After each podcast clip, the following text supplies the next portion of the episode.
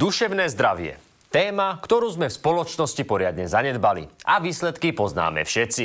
Viete, čo na čo sa hnevám? Na zaujatosť médií na No sebestrednosť médií, dlhodobo, no na aroganciu šéf-redaktorov, na aroganciu novinárov, ktorí si jednoducho povedia, že keď nie som LGBTI orientovaný, tak som absolútny nepriateľ. Igorovi by sme laicky mohli diagnostikovať veľa vecí. Od paranoje cez narcizmus až po schizofréniu a patologickú fixáciu na sulíka. Ale žarty bokom. Aj vďaka Igorovi každý piatý Slovák trpí úzkostnými stavmi či depresiami. No téma duševného zdravia je u nás stále tabu. Aj keď o nej každý už aspoň počul. Ja som to naozaj nepočula. OK, každý nie. Ale je rok 2022. Chceme ísť na Mars, rozmýšľame o implantácii čipu do mozgu, Kováčik ide do basy. Jednoducho svet napreduje závratnou rýchlosťou. Napreduje aj medicína, na ktorú sa obraciame pomerne často. Boľavý palček, malá vyrážka, túto ma ťahá, hen tam ma ťahá, ale nebolí to. Vlastne to ani neťahá, ale mohlo by. Pán doktor, čo mám robiť? Jej do Pelhřimova, prohlídni si krematorium, ať víš, do čeho jdeš. Hm?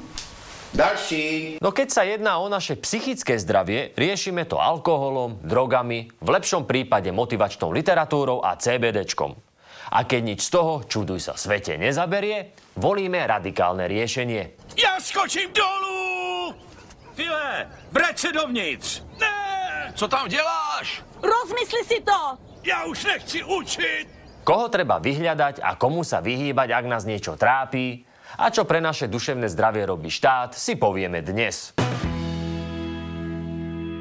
To, že máte vysoké IQ, vám nezaručuje, že budete v živote šťastný, vyrovnaný a hlavne, že budete mať zdravo fungujúce vzťahy. Veď aj taký Majo Kočner sa píšil vysokým IQ, no kamarátom mu to nezískalo. Ja som sa absolútne s pánom Kočanom nikdy nestretol v situácii, ktorá je popisovaná v denníku N. Nepoznám ho, nestretával som sa s ním. Ja som si s ním nikdy nepísala. To musí inak aj celkom zabolieť. A pritom kedysi to bol milý chalán. Maroš robí praženicu. Nie portugalskú, ale takú našu obyčajnú slovenskú praženicu. Ale čo sa mu stalo? Ako vysvetliť, že z toho sympatiáka v zástere vyrástlo monštrum? Netreba nič vysvetľovať. Ale treba. Keby sa aj taký Maroš namiesto praženice viac venoval emocionálnej inteligencii, všetko mohlo byť inak. Ale ako sa hovorí, všetko zlé je na niečo dobré. Svoju skúsenosť s vajciami môže dnes využiť aspoň vo vezení.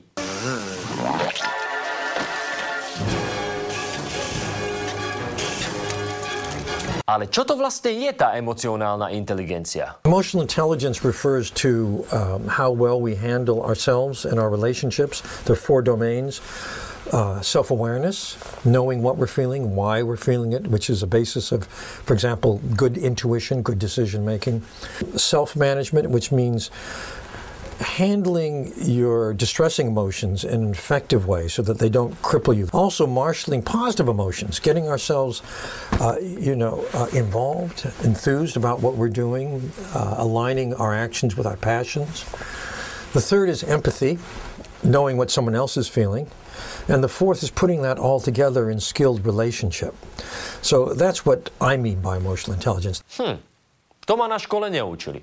Nie na to, keď máte emočne inteligentných rodičov, súrodencov, partnerov alebo dokonca lídrov.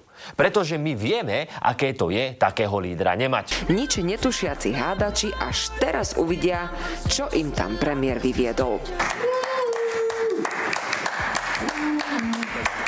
Ale možno to nie je Igorova chyba. Emocionálna inteligencia je niečo, čo vieme rozvíjať, keď nás to niekto naučí. Lebo mozog je aký? Ten náš mozek je takzvaně plastický a my cokoliv se nám v životě děje, i když máme pocit, že je to takový klidný život, nic moc nějaký dramata se nedějou, přesto se mění a vlastně ten mozek, celá ty, ty struktury se prostě přenastavují a je to velmi zajímavý. Kam tím mířím? Eh, Já jsem byl nějaký před deseti lety a jiný jsem za deset let a za 12 a za 15 a to se neustále mění. Takže aj z čuráka sa môže stať sympatiák. Zo sympatiáka sa môže stať čurák.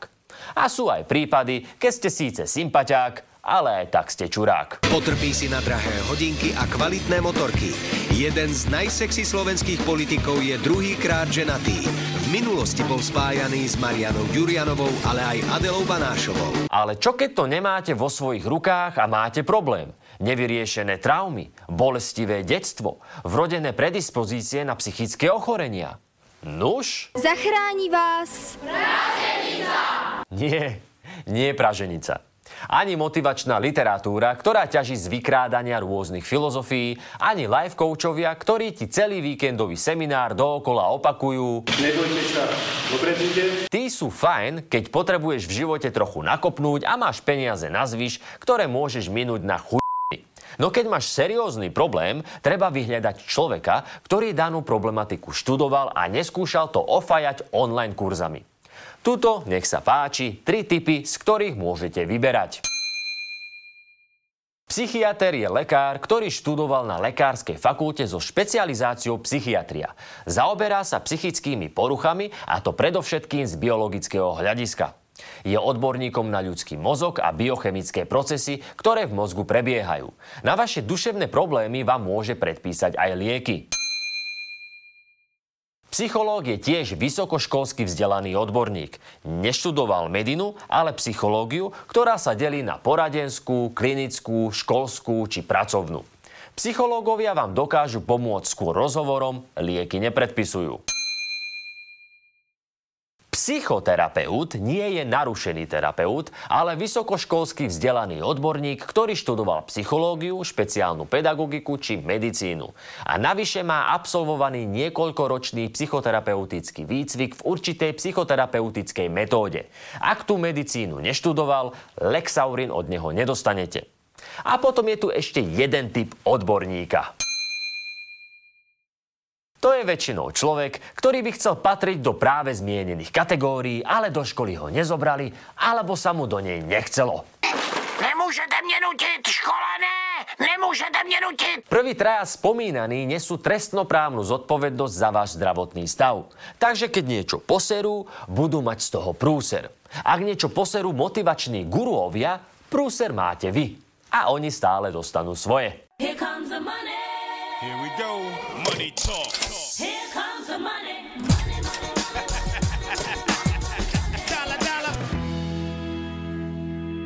Najviac duševných porúch sa vyskytuje v produktívnom veku, ale už v detstve vzniká 50% porúch, ktoré sa naplno prejavia až v dospelosti. A na niektorých deťoch to poznáš hneď.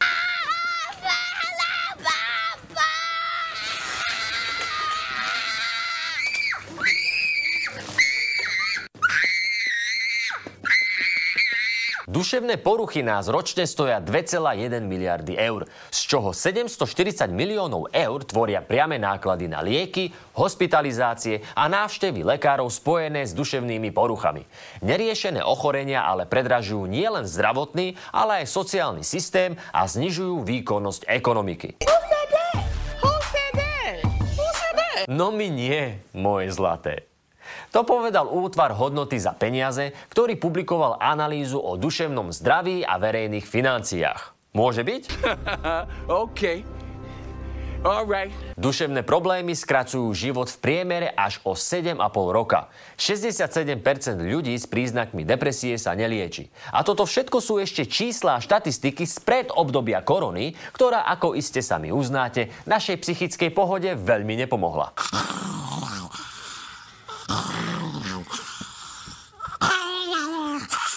A pritom podpora duševného zdravia obyvateľstva má veľké výhody, ako je nižší výskyt fyzických ochorení a tým aj počet odvratiteľných úmrtí, vyššia vzdelanosť, vyššia zamestnanosť a produktivita, menej chudoby, Two hours later. nižšia kriminalita, nižší počet samovrážd, nižšia záťaž na rodiny a vyššia stabilita. Huh. Čiže štátu určite záleží na duševnom zdraví občanov a nebojí sa doň investovať. Veľký ho...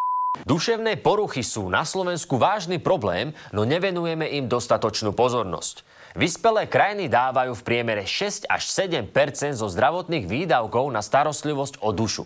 U nás je to len niečo vyše 3% A není to málo, Antone Pavloviči? Rozhodne je. Slovensko má akútny nedostatok psychiatrov. Klinických psychológov tiež nie je veľa a detských klinických psychológov je asi toľko, čo kolárových detí. Podľa odborníkov by sme do duševného zdravia mali naliať o 170 až 230 miliónov eur ročne viac. Hovoríte si, ale to je veľa peňazí. A máte pravdu.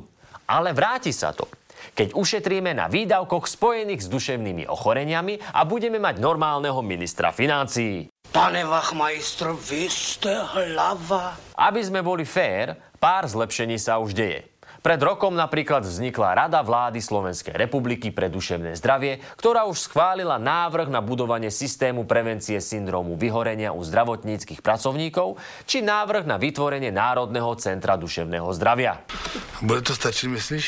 Uvidíme. V Austrálii či Kanade išli ešte ďalej a majú ministerstvo pre mentálne zdravie. Aj my by sme také chceli. Lenže v krajine, kde sa ministrom financií mohol stať Igor Matovič, by ministerkou pre duševné zdravie mohla byť aj Romana Tabak. No, God! Ale kto vie? Možno by to zas taký prúser nemusel byť. No, God, please, no! No! No! OK. Ja len vravím, že možno v nej drieme niečo a netreba ju odpisovať za predchádzajúce... No! OK, OK. Ticho som už. Náš mozog nie je prispôsobený na zložitý systém, v ktorom žijeme. Lebo mozog má rád jednoduché veci. Preto máme my radi jednoduché vysvetlenia sveta. What, the Big Bang? Everything came from nothing? That's impossible. You're right. God did it. Right. So, where did God come from? He's always been around. There you go. Easy, isn't it? Preto radi pozeráme jednoduché veci.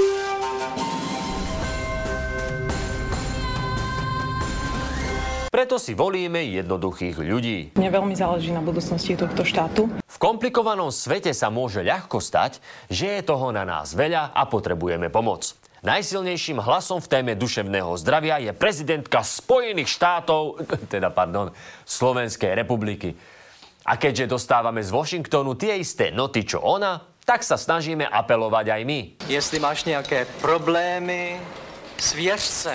Nepodceňujte svoje mentálne zdravie. S nezdravo fungujúcim mozgom je ťažké viesť plnohodnotný život. Niekedy sa stačí len vykecať kamarátom. Keď nezaberie to, zaberú terapie. Keď nie terapie, tak možno psychológ či psychiatr. A keď ani to, potom je tu už asi iba jedna nádej. Tu máš banán a všetko v porádku.